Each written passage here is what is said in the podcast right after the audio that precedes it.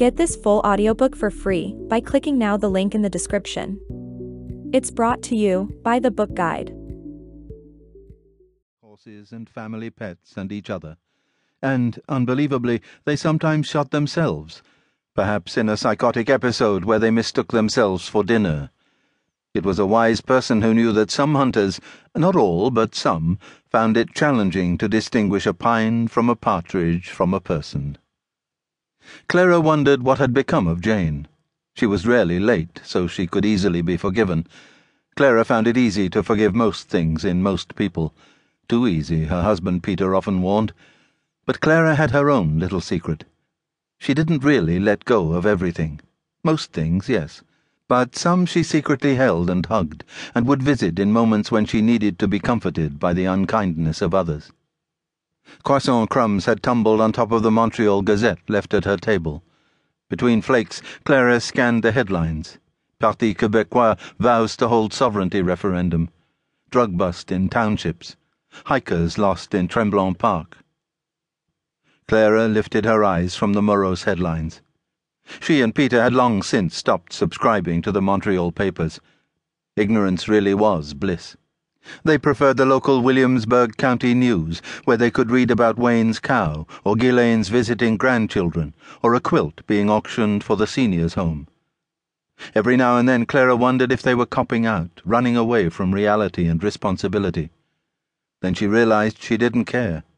Besides, she learned everything she really needed to survive right here at Olivier's Bistro in the heart of Three Pines. You're a million miles away, came the familiar and well loved voice. There was Jane, out of breath and smiling, her laugh lined face pink from the autumn chill and the brisk trot from her cottage across the village green. Sorry I'm late she whispered into Clara's ear as the two hugged, one tiny, plump, and breathless, the other thirty years younger, slim, and still vibrating from the caffeine high. You're trembling, said Jane, sitting down and ordering her own cafe au lait. I didn't know you cared so much. Filthy old hag, laughed Clara. I was this morning, that's for sure. Did you hear what happened? No. What happened? Clara leaned forward, eager for the news. She and Peter had been in Montreal buying canvases and acrylics for their work. Both were artists, Peter a success. Clara, as yet, was undiscovered, and, most of her friends secretly felt, was likely to remain that way if she persisted in her unfathomable works.